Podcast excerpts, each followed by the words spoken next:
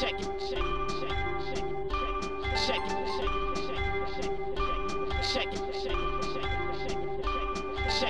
Zapraszamy na czwarty odcinek podcastu Codrive.pl, a w nim Cezary prosto z Barcelony opowiada o tym, jak wygląda LMS od zaplecza. Czego możemy spodziewać się po Robercie Kubicy i ekipie WRT?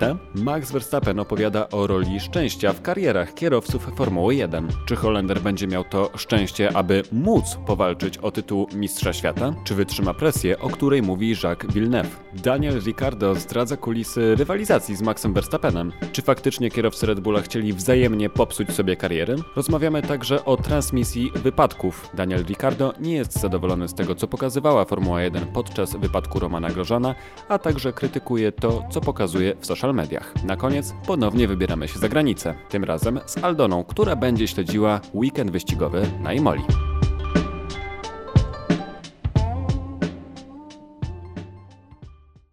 Dzień dobry wszystkim. Meldujemy się przed podwójnym weekendem wyścigowym LMS oraz tym na Imoli. Cezary Gutowski, Aldona Marciniak oraz Jasie Kolejniczak. Dzień dobry, dzień dobry wszystkim. I zaczynam prosto z mostu od ciebie, Cezary, bo jesteś tam w sercu tego chaosu, o którym opowiadasz, czyli że w Barcelonie i śledzisz przygotowanie Roberta Kubicy i ekipy WRT. No na początku wygląda trochę przerażająco. To nie jest mój pierwszy wyścig długodystansowy. Byłem kilka razy na wyścigach WEG, byłem na pierwszym wyścigu Roberta, jak wracał do ścigania generalnie w 2016 roku na Mugello. E, i e, na Le Mans kilka razy, ale powiem szczerze, że tutaj wejście i już samo przejście przez ten padok, kiedy się widzi, ile tutaj stoi tych samochodów, ile, ile stoi sprzętu najróżniejszego, ile zespołów tam się znajduje. Potem jak ciasno jest w garażach, jak są naćkane, wygląda się ze szybę i człowiek widzi pitlane, tam gdzie stoi 10 zespołów Formuły 1, tam stoi kilkadziesiąt zespołów, które startują w LMS różne samochody o różnych osiągach, o różnej prędkości, czy różne kategorie. 42, 42 załogi, czyli tam 100, 120 kierowców ma jechać w tym wyścigu i to wszystko naprawdę no, przyprawia o ból głowy, mówiąc generalnie. I potem jak się patrzy, jak jeżdżą na torze, e, też widać, że no, te różne prędkości, różne umiejętności kierowców, to się wszystko ze sobą miesza, tak więc e, wychodzi z tego jeden wielki chaos i faktycznie ciężko się będzie chyba na początku połapać generalnie w tym, co się dzieje e, w tej kategorii, no ale jestem, jestem dobrej myśli, także jakoś nam się to e, wyklaruje z czasem. Nie wiem, czy e, słyszeliście tak a propos tego chaosu, który jest w Barcelonie, ale zespół Algarve Pro Racing miał straszne przygody w związku z samym przetransportowaniem samochodów tam na miejsce do Barcelony. Nie wiem, czy Cezary śledziłeś może na miejscu te wydarzenia. Historia jest taka, że w związku z tym zatorem w, w kanale sueskim e, samochody Algarve nie dotarły, dlatego że po pierwsze utknęły tam na miejscu, później zespół prosił o to, żeby zostały wcześniej e, wysadzone w Grecji, ale mail został za późno odczytany i samochody popłynęły dalej. E, w samej Hiszpanii e, ciężarówki, które wiozły kontenery, miały wypadek i to zresztą jakoś niedaleko toru. Na miejscu nie mogły zostać przetransportowane, dlatego że kierowca, który już wiózł te samochody, nie miał testu covidowego ważnego, więc nie mógł się dostać na tor.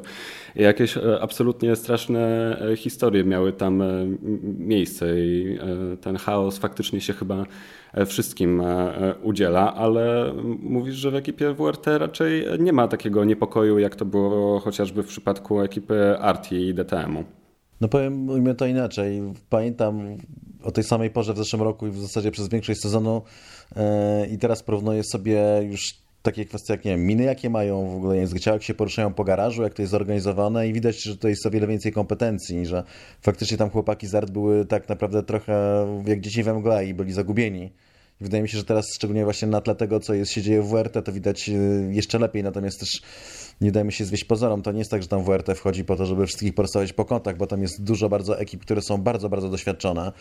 Eee, I na przykład Dragon Speed y, USA, można wspomnieć w pierwszej kolejności, które po prostu wiedzą, tak, w czym się poruszają, wiedzą co robić i, i no, mimo tego, że WRT wygląda na bardziej kompetentne w porównaniu z ART w zeszłym roku w DTM-ie, to jednak, to jednak no, nie są faworytami. Tutaj jest dużo roboty do zrobienia, ale tak jak zacząłem rozmawiać z Robertem, to, to, to widać, jaki ma, mimo tego, że ma maskę, to widać po oczach, że jest uśmiechnięty i że generalnie czuje się dobrze póki co w tym padoku i po prostu czeka na pierwszy wyścig.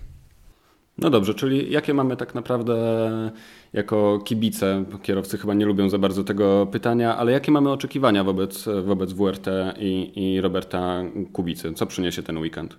Ukończyć pierwszy wyścig. To jest najważniejsze i to już będzie ciężkie samo w sobie, bo biorąc pod uwagę to, co wyczyniają kierowcy generalnie na torze, to, że jest dużo zawodników, którzy są mniej doświadczeni i ciężko jest im się zachować w tłoku, a to jest bardzo ciężka jazda. Szczególnie jak się jedzie wolniejszym samochodem, albo tym w środku, chyba LMP3, czyli z jednej strony jesteś szybszy od samochodów GT, z drugiej strony musisz uważać na samochody LMP2. Więc jesteś tak między młotem a kowadłem.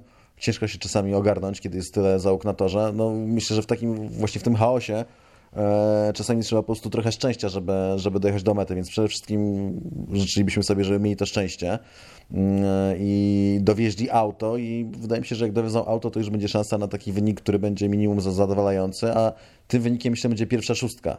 No podium będzie absolutną niespodzianką, to, to bez cienia wątpliwości, aczkolwiek też nie można go wykluczyć.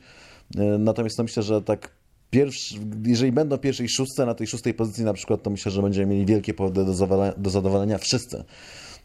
A w kwalifikacjach no my jeszcze, jeszcze zobaczymy, bo te testy, one też są trochę jak testy Formuły 1, więc nie pokazują pełnego układu sił. Kwalifikacje nie są tutaj aż tak ważne jak w wyścigach sprinterskich, e, więc ta pozycja nie jest aż tak istotna, natomiast no, fajnie startować z wyższej pozycji niż z niższej i tutaj przypuszczam, że też taka pierwsza siódemka, ósemka to będzie taki połowa stawki, to będzie bardzo dobry debiut e, i dla WRT i dla e, załogi tego zespołu. Warto też wspomnieć, że Robert Kubica nie jest jedynym Polakiem, którego warto śledzić podczas tego weekendu, bo e, w LMP3 zobaczymy także Mateusza Kaprzyka, e, więc też e, jesteśmy ciekawi, co pokaże drugi Polak. No tak, jesteśmy ciekawi.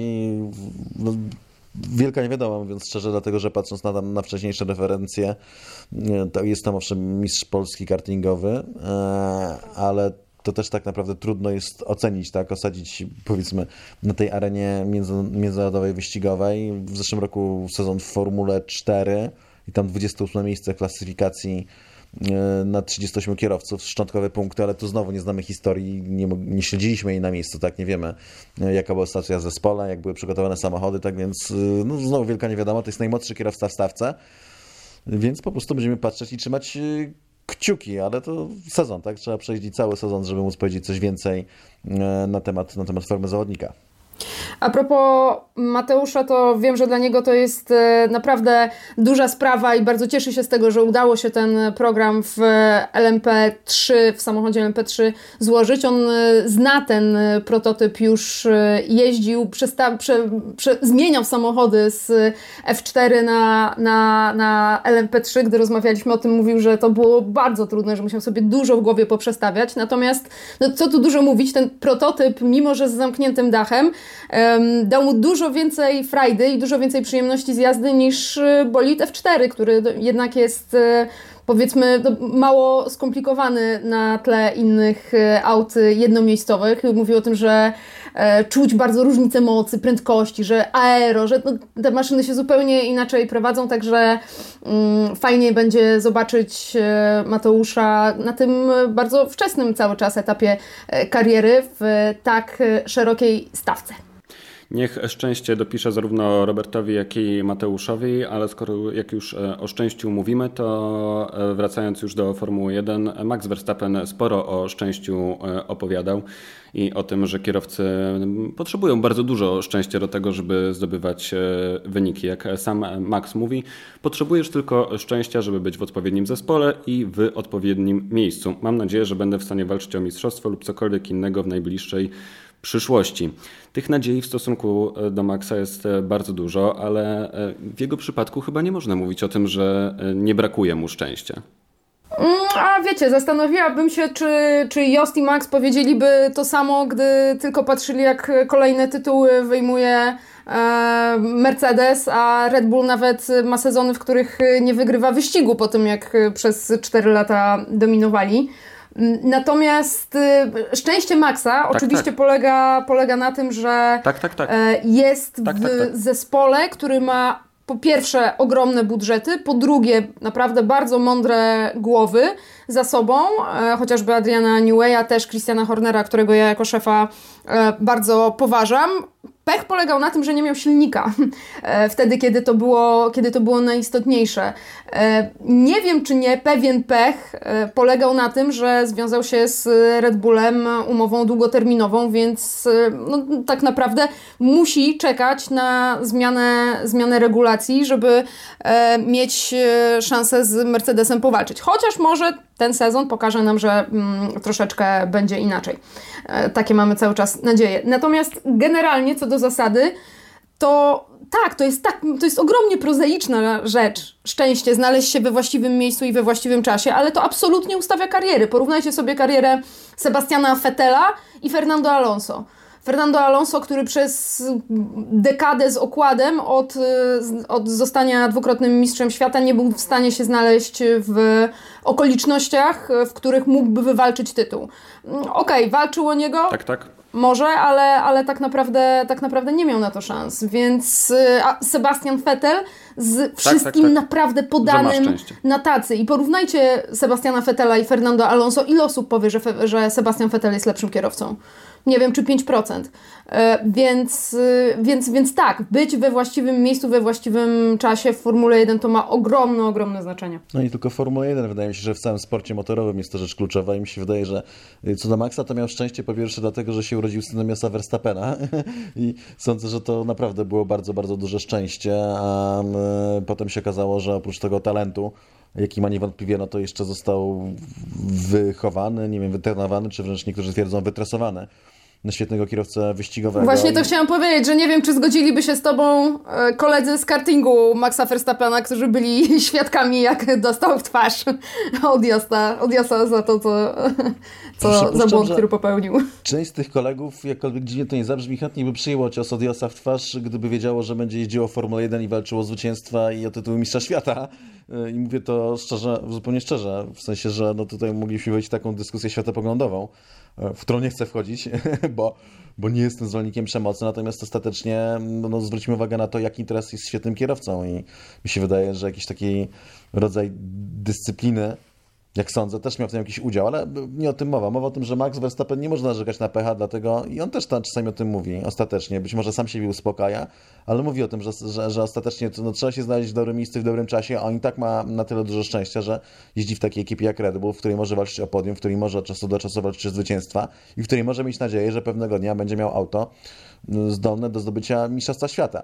No, jeśli chodzi o, znowu o tego pecha i szczęścia, no to chyba największym szczęściarzem Formuły 1 był dotychczas Sebastian Vettel, nic nie mówiąc e, e, Sebowi, który jest kierowcą bardzo dobrym, no to jednak te cztery tytuły no, znalazł się w takich okolicznościach, że naprawdę niesiony na rękach i jeszcze pamiętam w karierze juniorskiej, jak bardzo dobrze trafiał na, na niższe zespoły, bo też go wtedy trochę obserwowałem. Akurat startował e, na tych samych torach co Robert w, w kategoriach juniorskich, tylko w innych kategoriach, w niższych, bo jest trochę młodszy od niego.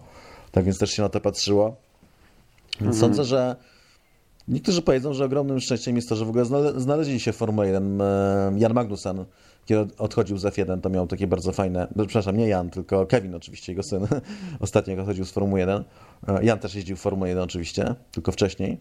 E, mówił o tym ostatecznie tak filozoficznie w pewnym sensie, że no owszem, chciał walczyć o tytuł Mistrza Świata i zwycięstwa, to się nie udało, no ale mimo wszystko był jednym z kierowców Formuły 1, jeździł tam przez wiele lat na szczycie sportów motorowych i to samo w sobie no, stanowi o mm, jego szczęściu. Tak jest, myślę, że to jest kwestia względna, natomiast co do Maxa, gdybyśmy mieli oceniać, czy bardziej ma pecha, czy szczęście, to jednak obstawiłbym, że jest y, z niego kawał szczęściarza. Pecha mają jego partnerzy z ekipy. To o partnerach z ekipy jeszcze e, zdążymy pomówić, ale jeszcze bym się przy Maxie na chwilę zatrzymał, bo Jacques Villeneuve mówił e, z kolei o ciśnieniu i presji, jaka spoczywa w tej chwili na, na Maxie i mówi, wszyscy widzą w nim przyszłego mistrza świata. Teraz jest jego ruch, żeby to E, udowodnić, więc e, okej, okay, ma dużo e, szczęścia, ale ja się zastanawiam, czy, czy ta głowa temperamentna Maxa, co nieraz pod, podkreślaliśmy, że faktycznie jest takim młodym i gniewnym kierowcą, czy ta głowa wytrzyma teraz to ciśnienie, zwłaszcza, że faktycznie ma w tym roku E, okazję, żeby to swoje szczęście wykorzystać, no tylko, że faktycznie będzie to musiało być przypłacone wielką, wielką pracą, bo co jak co, ale ma do pokonania Louisa Hamiltona. Właśnie wiecie, mnie tutaj trochę dziwi podejście mm, Maxa, bo on mówi, że w momencie, w którym jesteś na pozycji, żeby walczyć o tytuł i masz taki samochód, który ci może na to pozwolić, wszystko staje się o wiele łatwiejsze. Ja wcale nie wiem, czy dla niego to jest łatwiejsze, że zaczął ten sezon z samochodem, który wygląda na to, może walczyć o tytuł, bo teraz te wszystkie rzeczy, które wcześniej mu uchodziły na sucho, bo było wiadomo, że on próbuje zrobić coś ekstra w trochę słabszym samochodzie, próbuje nadrobić i, i w związku z tym ten margines miał dużo większy. Teraz on musi być idealny w każdym calu. Teraz nie może marnować y, punktów, nie może marnować okazji, a Max to jest jednak cały czas y, gorąca głowa i nigdy w takiej sytuacji nie był. Zawsze był w tej sytuacji, w której było mu wolno więcej, ponieważ wszystko, co wyszarpał, to i tak było na plus y, z punktu widzenia, punktu wyjścia, który zawsze był poniżej Mercedesa. W tej chwili to się odwraca, w tej chwili od niego się oczekuje, um, pewnej stabilności i skuteczności w tym. A tutaj Max się nie pokazał jako mistrz takiego um, dojeżdżania e, wyrachowanego, gdy trzeba pewne rzeczy bardziej nie wyrwać z gardła, tylko tak spokojniej utrzymać, wywalczyć. Nie wiem, czy dobrze o tym mówię, czy rozumiecie o co mi chodzi. No i roz, ja rozumiem. rozumiem. Ja w pełni rozumiem i zastanawiam się, czy te wypowiedzi e, Maxa, które, w których mówi, że teraz będzie mu łatwiej, czy nie świadczą może hmm, o jakimś strachu, zmiękczeniu Maxa? Co o tym myślicie? Nie, ja myślę, że świadczą o tym, że po prostu faktycznie czuje się bardzo, bardzo pewnie. Ja pamiętam, jak on wchodził do Formuły 1 i e, po jednym sezonie startu w Formule 3, a wcześniej jeździł w go-kartach i mówi, że no przecież przejeździłem sezon w Formule 3 i to jest w zasadzie Formuła 1 to jest prawie ta sama, tylko szybsza. E, co mnie mhm. wtedy trochę rozbawiło, bo było takie bardzo aroganckie i buńczuczne. To nie jest to samo, to jest bardzo duży skok. E, nawet z Formuły 2 do Formuły 1 skok jest bardzo, bardzo duży. Natomiast ostatecznie okazało się, że sobie dał radę. Co prawda w pierwszym takim wyjeździe prezentacyjnym, to był jeszcze bolid Toro Rosso, e, od razu przywalił w jakąś bramę, robiąc pokazowe przejazdy, no ale później wsiadł do bolidu Formuły 1 i okazało się, że ma no, super ta talent, tak, super panowanie nad samochodem i ja myślę, że tutaj pod tym względem sobie poradzi, że tutaj on nie, nie stara się niczego przykryć, po prostu takie ma podejście, taki, taki ma mental, jak to można powiedzieć, e, pobieżnie. Natomiast faktycznie zastanawiam się nad tym, e, jak to będzie w praniu, bo on sobie może teraz mówić, deklarować i my sobie możemy też o tym rozmawiać, natomiast faktycznie jest to zmiana, jeżeli stajesz w punkcie, kiedy walczysz o Mistrzostwo Świata. On co prawda powiedział, że w kartingu walczył też nieraz o Mistrzostwo i że, że to znowu, że to jest tak samo w Formule 1. Nie jestem do końca co do tego przekonany. E, to co najważniejsze, on o to Mistrzostwo Świata będzie musiał walczyć zapewne z Lewisem Hamiltonem, więc mi się wydaje, że to jest taki najważniejszy czynnik, tak, który, który, który może decydować o tym, czy faktycznie będzie miał taką zimną głowę i czy czy to będzie takie łatwe jak w go-kartach, czy jednak się okaże, że na tym poziomie z takim rywalem to, to po prostu zasady gry się zmieniają. Myślę, że gdzieś e, w głowach wyobrażamy sobie wszyscy teraz, e, że w tym roku rywalizacja będzie wyglądała mm, niemalże niczym z filmu The Race, ale zastanawiam się, na ile ta rywalizacja rozstrzygnie się pomiędzy Luisem a Maxem, a na ile pomiędzy Mercedesem a Red Bullem. Nie, to zawsze jest tak, że pierwszeństwo mają zespoły i to, to bez wątpliwości wszystko zależy w pierwszej mm, kolejności od sprzętu. Natomiast w tym sezonie no tyle jest nietypowo, że, że, że jest ten moment przejścia, tak? czyli ten moment, kiedy trzeba przestać pracować nad samochodami tegorocznymi i trzeba zacząć pracować nad przyszłorocznymi. Mówiliśmy o tym już nie raz i teraz ostatnio w ogóle przypadkiem znalazłem znowu wypowiedź Toto Wolfa, który mówi dokładnie to, co myśmy mówili od dłuższego czasu przy takich czy innych okazjach, e, że po prostu trzeba w jakimś momencie zacząć robić przyszłoroczne auto i że kluczowe jest, żeby to auto było szybkie e, od samego początku, ponieważ jeżeli będzie miało się opóźnienie już e, kiedy to auto się wprowadzi e, na tory, no to w ten czas to opóźnienie ono się przekłada na całe lata, że nie, nie, tak łatwo będzie je nadrobić, więc jeżeli jest tutaj, mi się wydaje, że to się rozstrzygnie w pierwszych wyścigach tylko z tego względu, że po pierwszych wyścigach Mercedes będzie wiedział, czy jest sens żeby wkładać faktycznie więcej pieniędzy i czasu w poprawienie tegorocznego auta, czy jednak no, start jest na tyle duża, że e, po prostu trzeba odpuścić ten sezon i skupić się na aucie przyszłorocznym. Mi się wydaje, że to się rozstrzygnie tak naprawdę o takie czynniki bardziej e, niż o to, co będzie działo się konkretnie w, na torze między Hamiltonem a Verstappenem. Dobra, to spuśćmy teraz trochę z tego ciśnienia, e, z rywalizacji o Mistrzostwo Świata i przejdźmy do rywalizacji zespołowej, bo Daniel Ricardo wspomina tutaj również Maxa Verstappena i jak to było kiedy razem rywalizowali w Red Bullu. Mm, I Daniel opowiada taką historię. Myślę, że teraz łatwiej jest mi i Maxowi być przyjaciółmi z dwóch powodów. Myślę, że jednym z nich jest to, że nie jesteśmy bezpośrednimi rywalami, nie próbujemy zakończyć kariery każdego z nas. Drugą sprawą jest to, że myślę, że oczywiście wygrywałem z nim wyścigi jako kolega zespołu i zdobywałem pole position, więc myślę, że zawsze wiedział, że jestem szybki i szanował mnie. E, to znaczy, nigdy się nie nienawidziliśmy, po prostu chcieliśmy zakończyć swoje kariery. To jest takie proste. Jak tu nie kochać Daniela Ricardo? Naprawdę ten gość, moim zdaniem, jak skończy karierę, będzie świetnym komentatorem. E, ale e, Daniel tutaj pokazuje taką mocną twarz, która jednak postawiła się Maxowi, czego myślę, że brakowało Pierowi i, i Aleksowi. O tej rywalizacji też już wspominaliśmy kilkukrotnie, ale taki Daniel to raczej nie był ułatwieniem dla Maxa. Daniel może... był idealnym dla mnie partnerem dla Maxa, bo o zupełnie innych y, umiejętnościach. Doskonały, bardzo wyważony w wyścigach, fantastyczny, wyprzedzający i też świetnie się broniący. Zawsze z głową, zawsze z szacunkiem zachwycaliśmy się tą walką jego i Lando Norrisa na otwarcie Grand Prix Bahrainu, więc wszystkie te cechy, których Maxowi wtedy na tamtym etapie na pewno brakowało. E, trochę może rzeczywiście mm, gorszy w kwalifikacjach w porównaniu z Verstappenem, a na pewno w porównaniu z Verstappenem, jaki Verstappen jest teraz.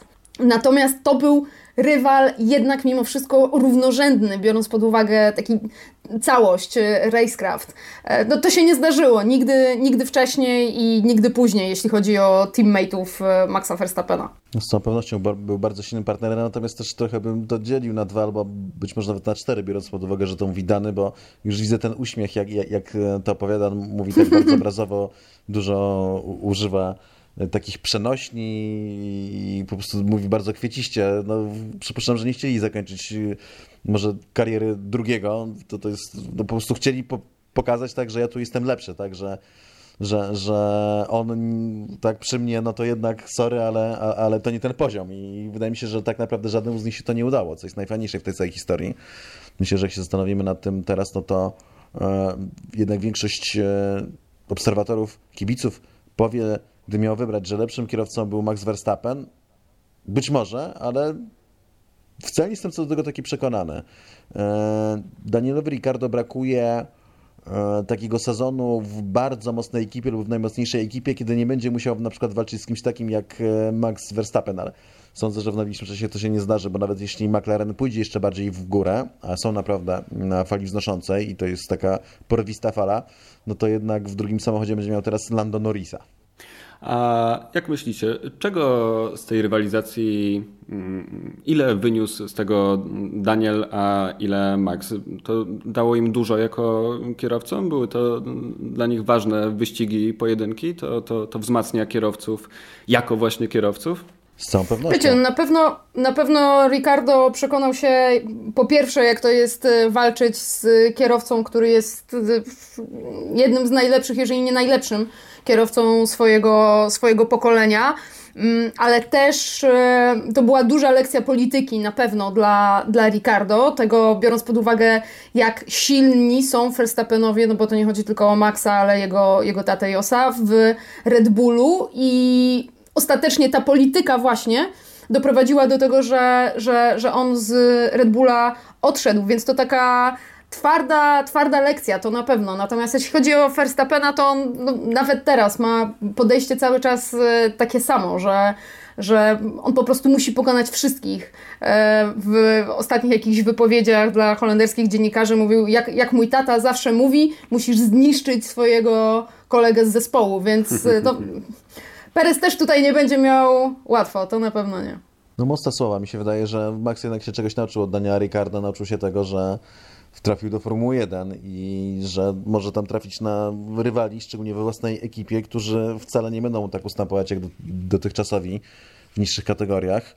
Czy nawet także Formuła 1. Wydaje mi się, że tutaj nad Sańcem jednak przewaga Maxa była wyraźniejsza niż nad Danielem Ricardo, ale z drugiej strony mógł też się upewnić, że nawet tak dobry kierowca jak Daniel Ricardo, no, myślę, że został pokonany. Może nieznacznie, może to były bardzo małe różnice, ale jednak wydaje mi się, że wrażenie minimalnie lepsze zrobił tutaj Max i tutaj absolutnie zgadzam się z Aldaną, że w dużej mierze to danym mógł się z kolei przekonać, że że jednak, jeżeli miał wątpliwości wcześniej jakiekolwiek, że jednak polityka w Formule 1 i to, jaką sobie wypracujesz pozycję w zespole, wypracujesz w taki czy inny sposób, niekoniecznie taką czystą, ciężką pracą, e, ale też często i mówieniem i, i różnymi zagraniami, że ona też jest ważnym elementem tego, jak wygląda rywali, rywalizacja w tym sporcie. Że to nie tylko chodzi o czystą prędkość jeżdżenia, ale także o to, jak się człowiek potrafi ustawić w tym, w tym klubie piranii, jak to kiedyś nazwał Eddie Jordan. Zostając jeszcze w Red Bullu i w już byłych kolegach z zespołu Maxa Verstappena, to e, Alex Albon był pytany o to, czy jeszcze będzie miał szansę wrócić do Formuły 1 i czy uważa, że DTM e, pozwoli mu zbliżyć się ponownie do, do, do F1. Odpowiedział szczerze, e, nie sądzę, żeby to cokolwiek zmieniało. Moją rolą jest robić jak najlepszą robotę w mistrzostwach i moją rolą jest bycie kierowcą rezerwowym, jeżdżenie w symulatorach i testowanie. To ma dużo większy wpływ na powrót do Formuły 1. Myślicie, że dla Aleksa znajdzie się jeszcze kiedykolwiek miejsce? Ktoś jeszcze w ogóle pamięta o Aleksie albo nie w tym momencie? Nie, słuchajcie, ja myślę, że, że nie i utwierdziłam się o tym. W, wystarczyło mi 10 sekund zobaczenia Aleksa Albona w Bahrajnie w padoku. To jest, to jest koleś, który i w przenośni, i dosłownie chodzi z opuszczoną głową. On jest tam cieniem. Opowiadaliśmy e, o tym, jak, jak, jak, jak kierowcy robią te wejścia do padoku, jak George Russell tylko się rozgląda, rozgląda i każdemu mówi dzień dobry, dzień dobry, dzień dobry. Wchodzą jak do siebie. Alex Albon tam przemykał ze spuszczoną głową, żeby tylko bał się własnego cienia, naprawdę. I to jest, to, to jest miły chłopak, ale to, to nie jest cecha, która, która mu pomoże wrócić. To nie jest coś, co go umacnia ani wizerunkowo, a je, jeśli do tego jeszcze e, dołożymy cały czas pojawiające się e, wypowiedzi, chociażby, nie wiem, ostatnio Helmuta Marko, który mówił o tym, że bywało, że Albon tracił 60 do Maxa i w ten sposób nie, nie zdobędziesz mistrzostwa że zabrakło mu tej, tej e, regularności i tak dalej.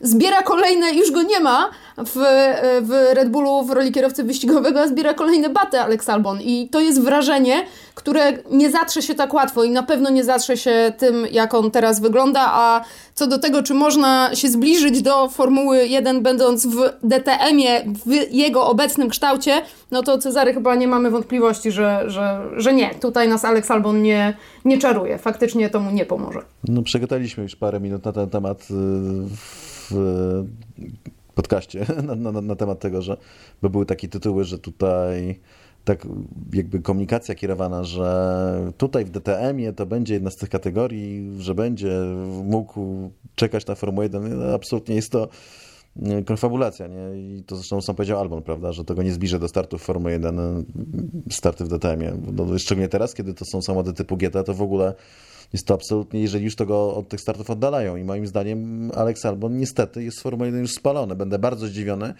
jeśli uda mu się wrócić, natomiast tego mu życzę, prawda, jeżeli na to zasłuży, jeżeli kogoś przekona, no to życzę mu, żeby wrócił, żeby pokazał, że, że te wrażenia, które, które odnieśliśmy z jego startów w Red Bullu były mylne, dlatego że mi się wydaje, że te wyniki i przebieg tych wyścigów nie oddaje całej prawdy mm, o Albonie. To wyznanie Pieragasni o tym, jak opowiadał, o, o, czym też gadaliśmy, że, że w tych pierwszych testach już jak rozbił samochód, co było jego winą, że, że już wtedy był tak naprawdę spalony i stracił wsparcie ekipy, no to dużo pokazuje na temat tej dynamiki, jak jest też w, w ekipach. Każdemu się wydaje, że jeśli wchodzi do zespołu Formuły 1, to każdy zespół chce wygrywać i że oba zespoły pracują idealnie, mocno i, i, ciężko, intensywnie nad obydwoma samochodami i niech lepszy wygra, to jest absolutnie no, nie, nieprawda. Tak nie jest. E, to się opiera w dużej mierze na emocjach. E, do tych emocji dochodzi polityka i po prostu zwykłe wrażenia i teraz to jest ciekawe, że jak się słyszy wypowiedzi Helmuta Marko na temat kierowcy, za którego przecież on decydował, że się płaci pieniądze i to były grube miliony, tak? No bo to jest jeden z juniorów Red Bulla, jak nagle e, no, tak bezceremonialnie, co tu dużo mówić, disuje tego kierowcę. Z jednej strony mu się dziwię, no bo faktycznie to, co się stało w zeszłym sezonie w wykonaniu Alexa wypadło bardzo źle. Naprawdę zostawił po sobie złe wrażenie.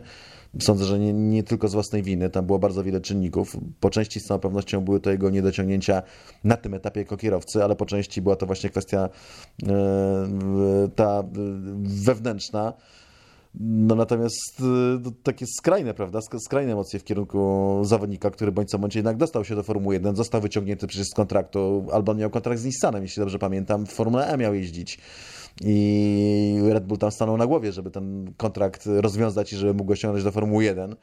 I, i, I co, i dwa lata się okazało, że, że teraz biedny Alex chodzi po padoku ze spuszczoną głową i raczej, no mimo tego, że mówi, że robi wszystko, co zrobi wszystko, żeby wrócić, to te szanse na powrót są bardzo, bardzo nikłe. Może akurat w przypadku Alexa powinniśmy mu życzyć, żeby do tej Formuły 1 nie wracał i jednak znalazł swoją ścieżkę kariery w innej kategorii, gdzie mm, nie będzie taką złamaną postacią, bo tak jak opowiadacie, to mam wrażenie, że naprawdę psychicznie bardzo byłoby to ciężkie dla kierowcy, żeby jeszcze udźwignąć ten ciężar, który, no, który sam sobie tak naprawdę e, stworzył. Nie wiem, czy, czy też macie takie wrażenie, że, że jednak Alex może byłoby dla niego lepiej, gdyby właśnie w LMS się zakręcił i w jakiejś innej kategorii na dłużej się zainstalował. Wiesz, żaden kierowca nie powie ci, e, tak, mieliście rację, Formuła 1 to za wysokie progi dla mnie.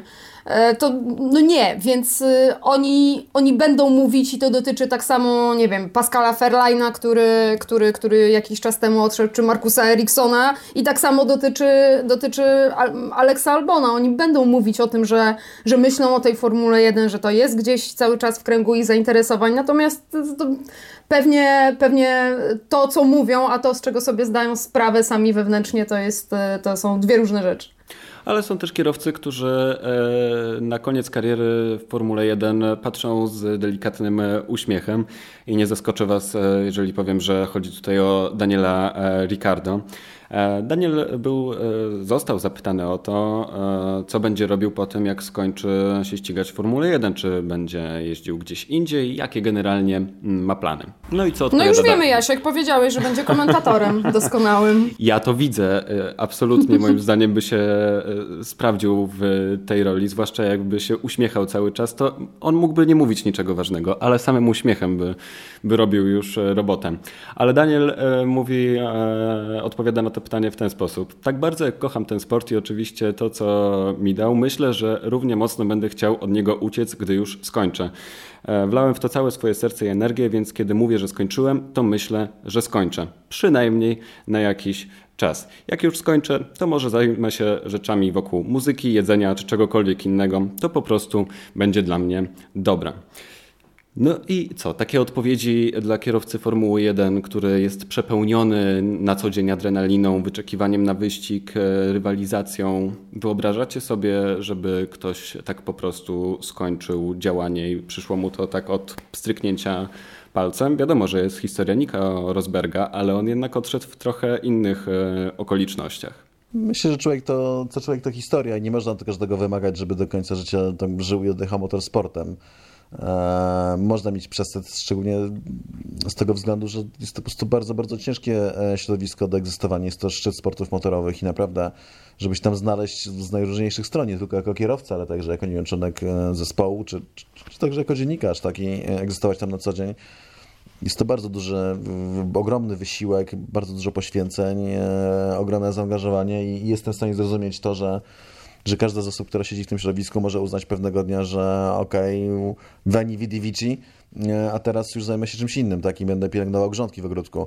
Tak więc no, jest to, wydaje mi się, kwestia taka osobista personalna i ten przykład Nico Rosberga też mi się wydaje bardzo do, dobrze do tego pasuje i wcale się nie zdziwię, jeżeli Lewis Hamilton na przykład jak zakończy karierę, to, to Formuła 1 będzie się pojawiał tylko i wyłącznie w roli e, VIP-a, tak naprawdę zajmie się zupełnie innym życiem, a przecież jest to jeden z najlepszych kierowców w historii tego sportu, tak więc jeszcze raz, mi się wydaje, że co człowiek to historia i akurat w przypadku Daniego nie dziwi mnie, że, że, że tak to sobie wyobraża, że tak sobie wyobraża przyszłość e, już po Formule 1 i życzę mu, żeby mu się tak to właśnie ułożyło, żeby po prostu zdobył to, co chciał, zdobył Mistrzostwo Świata e, w jakimś momencie i, i w odpowiednim momencie po prostu się pożegnał i, i zajął się tak śpiewaniem albo, albo gotowaniem.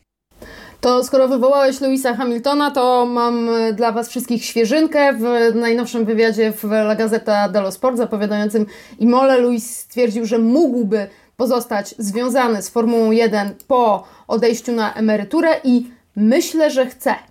Koniec cytatu, no, ale na razie trudno jest mu myśleć w ogóle o czasach, kiedy nie będzie się ścigał, więc może, może gdzieś zobaczymy Luisa jako nie, zaczęłam mówić, że zaczęłam myśleć, że może jako komentatora albo, albo kogoś takiego, ale faktycznie, tak jak mówisz, Cezary, chyba funkcja VIP-a mi na razie bardziej do niego pasuje. Nie VIP-a, bo nie wiem, co miałby innego robić. Nie wiem, może widzi w siebie szefa zespołu, ale mi się wydaje, że szef zespołu to no, znaczy z całym szacunkiem dla Luisa, to jednak e, musi się bardzo, bardzo mocno skupiać na tym, aby tym zespołem zarządzać, e, a nie koniecznie na tym, żeby, żeby ładnie wyglądać. I to nie jest zarzut do Luisa w żadnym wypadku. Natomiast no, mi się wydaje, że jednak może się mylę, ale Luis to jednak będzie po prostu VIP-em, nie? w sensie, że wejdzie w świat, jeszcze bardziej ten świat, który go zawsze ciągnął, czyli świat czerwonych dywanów i, i po prostu będzie sobie w tym kierunku szedł, jeśli chodzi o jego, o jego karierę po Formule 1.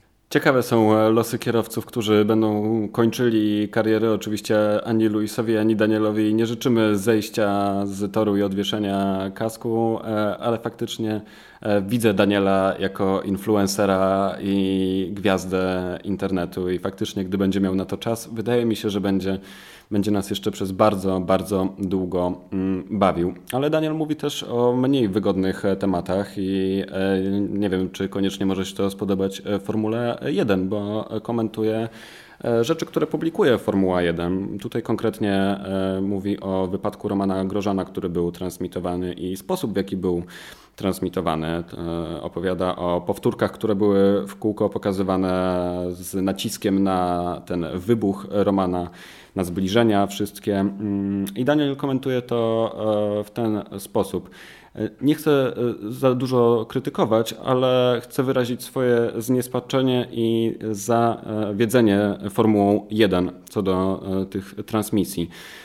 Faktycznie to jest tak bardzo obciążające psychicznie dla kierowców, kiedy dochodzi do takich sytuacji jak wypadek Romana mm, i jednak te transmisje nie powinny być tak bardzo skupione wokół wypadku. Gdzieś ta granica została naruszona w tamtym momencie. I uważam, że nie. Znaczy, rozumiem Daniela, rozumiem jego oburzenie, bo to nie z tym kierowcą, to on musiał wsiąść do samochodu patrząc na te wszystkie powtórki, bo on to mówił od, od tego kątu, kąta, że, że, no, że my tam stoimy, czekamy i oglądamy jeszcze raz, jeszcze raz. Yy, natomiast tam był taki argument i to na przykład sam Grożą mówił, że, że, że to być może nie było aż takie straszne i że on na przykład chciał, żeby go pokazano, dlatego że mógł pokazać e, widzom i żonie przede wszystkim, że z nim wszystko jest ok, tak jak już wychodzi z samochodu i tak dalej. I też zwrócono uwagę na to, że mm, to nie był wypadek tragiczny, tak, że to był wręcz przeciwnie, to był wypadek taki wręcz budujący, że, że człowiek patrzył na to i z niedowierzaniem, że jak z czegoś takiego można wyjść o własnych siłach, tak z kilko, kilkoma poparzeniami.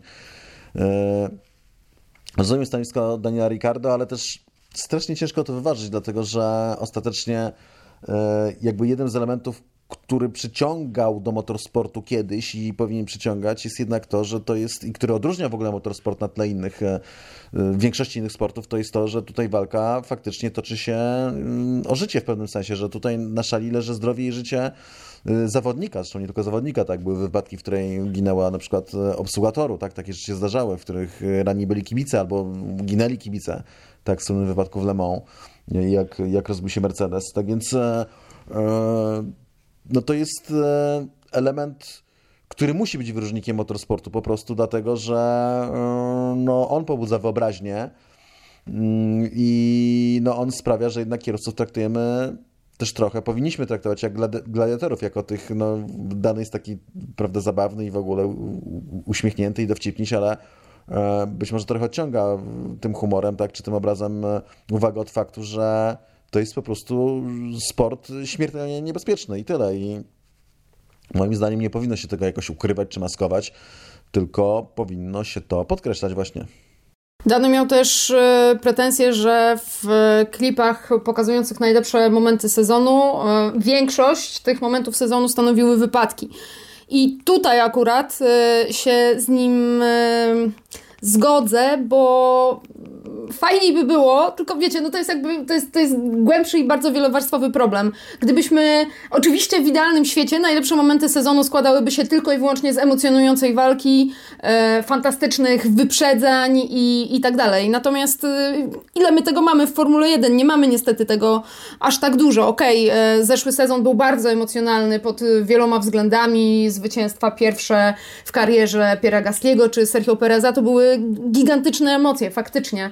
Mm, natomiast cały czas, jeśli chodzi o, o ten spektakl na torze, to trudno jest coś, coś, coś, coś wybrać, a tutaj też pewnie tymi, którzy, którzy zawiadują tego typu rzeczami, no, kieruje taka brutalna, ale, ale, ale prosta prawda, którą czasami się słyszy w mediach, że nic tak nie ożywia jak trup e, przekazu medialnego. Przepraszam, to, to brzmi brutalnie, oczywiście, natomiast e, w bardzo skrajny sposób pokazuje, co ludzi przyciąga, co się mówiąc brutalnie klika E, więc e, no, taka jest rzeczywistość nie ma się co, co na nią obrażać. Natomiast oczywiście też jest po stronie mediów i tak samo to dotyczy mediów społecznościowych Formuły 1, kreowanie to, co ludzie mają myśleć, na co mają zwracać uwagę. Jeżeli koncentrujemy ich tylko na tych wypadkach, a, a, a cierpi na tym ta warstwa, e, ta warstwa czysto, czysto sportowa, no to to też nie jest dobre rozwiązanie. No tu chodzi z całą to, pewnością mówisz, o przyciągnięcie odbiorców. Mówisz, Aldona, to tutaj, przepraszam Cezar, że Ci wejdę w słowo, ale e, miałem zadać Wam to pytanie, ale dany tutaj wręcz podkreśla, że e, być może dwunastoletnie dzieci chcą oglądać tego typu e, obrazki i to jest dla nich cool, dlatego że nie wiedzą o tym nic więcej, ale my nie jesteśmy dziećmi.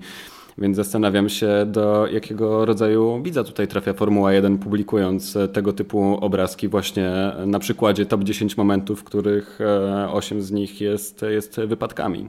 No, jeżeli są to 12-latki, no to wydaje mi się, że wcale nie jest to aż takie karygodne, bo ja mniej więcej byłem w takim wieku, wieku, kiedy się Formułą 1 zafascynowałem.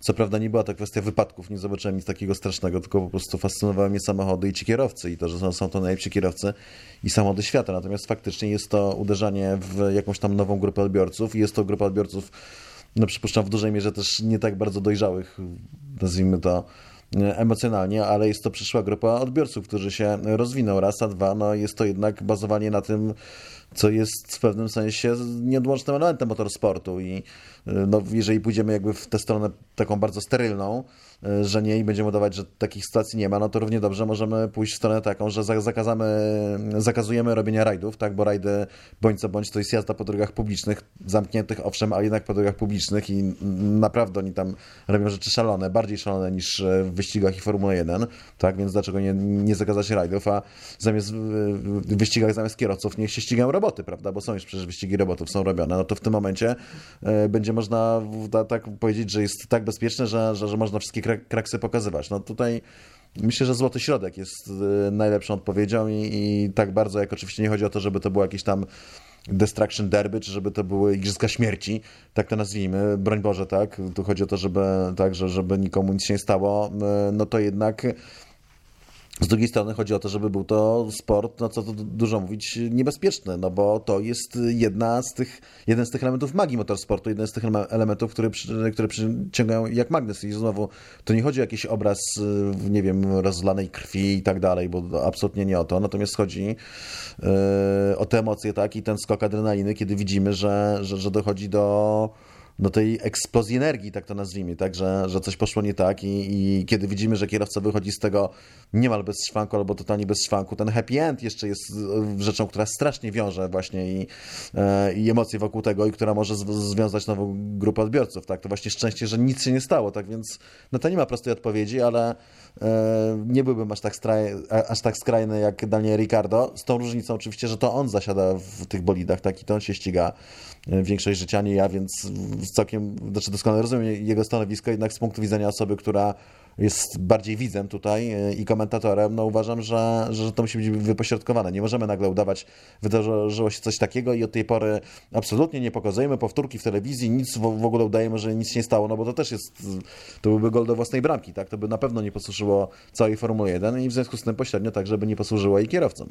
W takim razie trzeba znaleźć jakiś złoty środek w tym wszystkim, bo, no, kurczę, wydaje mi się, że e, wybierając jakieś e, naprawdę najlepsze momenty, czy to z całego sezonu, czy z poszczególnych wyścigów, dałoby się jednak zrobić taką składankę, która byłaby efektowna, a nie polegałaby tylko na, na latających skrzydłach i łamiących się w pół mm, e, bolidach.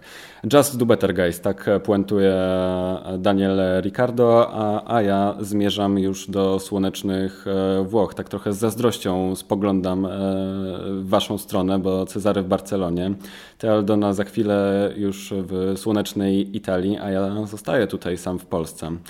Co tam Ja się powiem Ci tak, Skoro mówisz o słonecznej Italii, to znaczy, że nie sprawdziłeś pogody, bo ja właśnie od paru godzin pakuję płaszcze, kurtki i szaliki.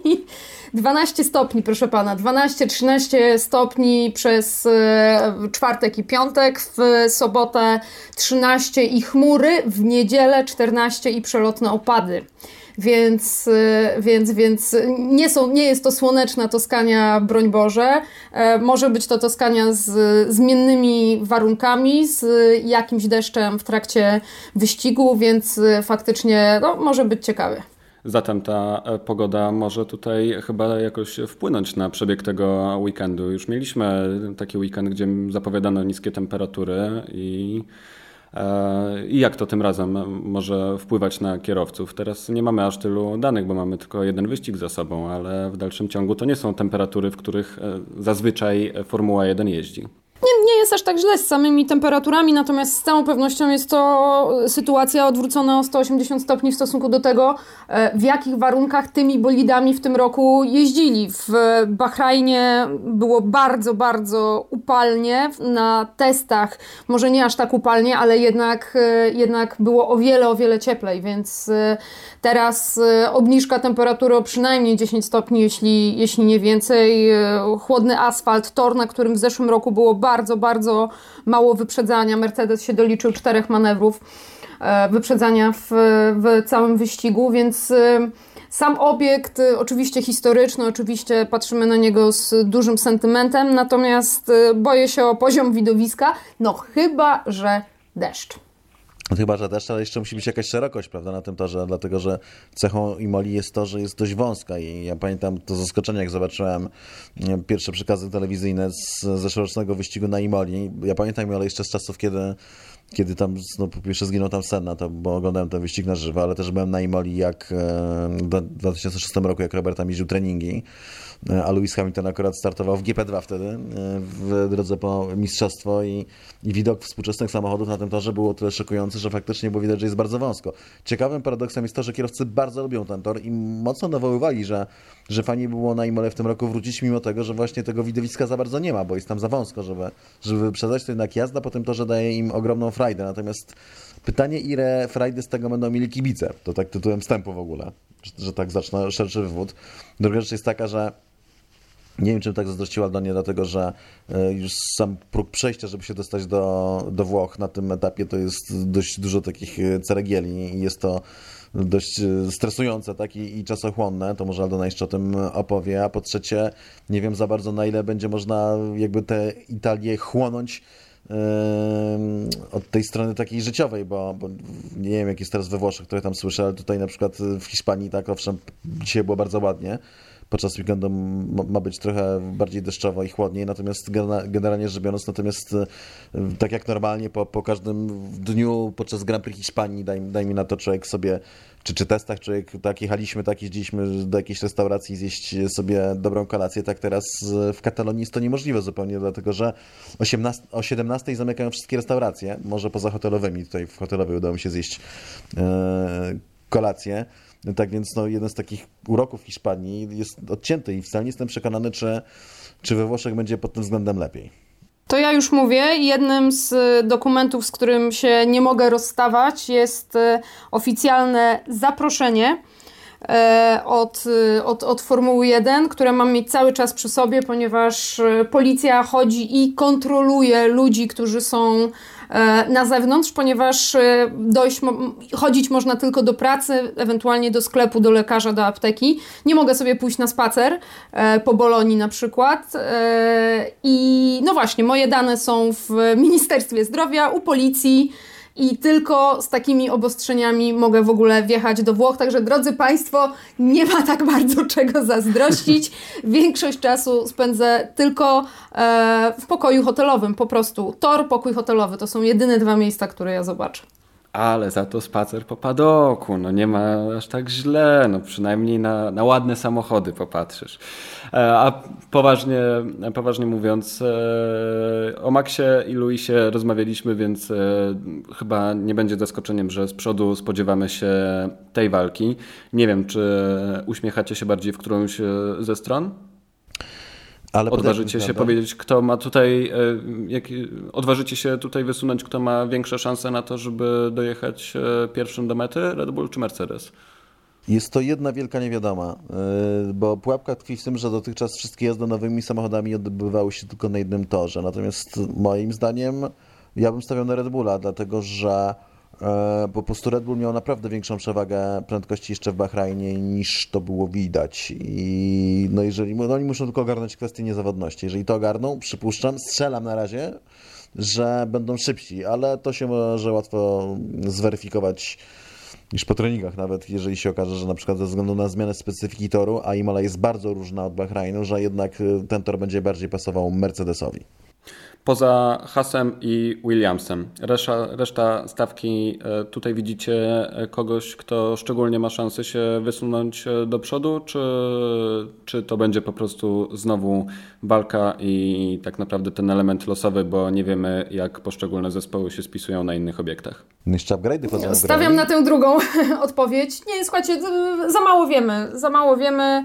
E, I może inaczej, wiemy, kto nas trochę zawiódł, a kto, kto spisał się powyżej oczekiwań w Bahrajnie, i tutaj będziemy sprawdzać, czy to jest e, jednorazowa sprawa, kwestia toru, czy to może być coś, co może się okazać trendem. A więc e, w Bahrajnie słabsza niż myśleliśmy forma McLarena, więc patrzymy, co się będzie działo. Dramat w Astonie Martinie w porównaniu z tym, co było w zeszłym roku, więc oni muszą się odbić. Ferrari e, sprawdzamy po raz kolejny, czy, czy, czy poprawki faktycznie, faktycznie coś dały, więc tak naprawdę, gdzie nie spojrzeć, to, to, to każdy zespół.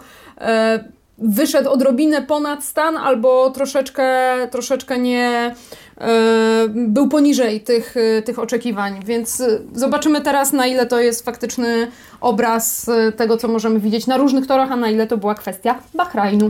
No właśnie ten pojedynek, wydaje się, McLaren-Ferrari będzie dość istotny bo ostatnio Norris mówił, że McLaren, że Ferrari było szybsze w kwalifikacjach, ale McLaren ma lepszy rytm wyścigu. Zobaczymy, to się, czy to się potwierdzi na Imoli. Czekamy na Stana, żeby pokazał w końcu to, co w zeszłym roku żeśmy widzieli. Natomiast jeszcze Alpin trzeba wspomnieć, że, że no, mówią, że brakuje im tam kilku dyszek, żeby osiągnąć to, na co mieli nadzieję, czyli walczyć bardziej z przodu tej tego środka stawki niż z tyłu, no a przeważą upgrade'y, e, upgrade'y aerodynamiczne, do tego jeszcze ponoć upgrade'y dotyczące układu chłodzenia, mówi Marcin Budkowski, więc e, Fernando Alonso, tak, zdaje się zwycięzca ostatniego wyścigu na Imoli z 2006 roku, na którym zresztą miałem szczęście być nawet, muszę się pochwalić. Będzie bardzo czekał na to, co Już się stanie z jego się chwaliłeś. Ale pochwal się, się jeszcze. Byłem w 2006, czy, czy byłem... No tak, przepraszam. No to pochwaliłem się dwukrotnie. No dobrze, to teraz któryś z Was na sam koniec może się pochwalić e, znajomością pełnej nazwy e, tegorocznego wyścigu na Imoli. Bo tak mówimy Imola, Imola i wiecie dlaczego mówimy Imola? Bo nikt z Was nie jest w stanie wymówić tej pełnej nazwy. A Ale ja sobie otworzyłam Aldona, teraz. Pamiętasz ją.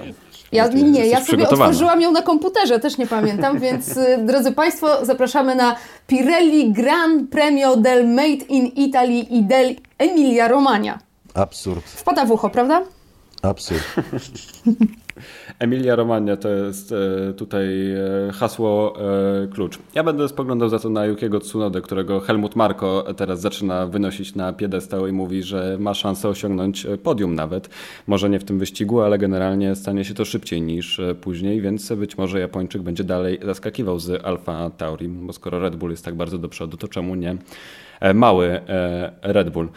Sezon się rozpędza. Będziemy z niecierpliwością oczekiwali podwójnego weekendu. Cezary prosto z Barcelony, Aldona prosto z Imoli, a ja z Milanówka. Ja się Kolejniczak, Aldona Marciniak, Cezary Gutowski. Do usłyszenia niebawem.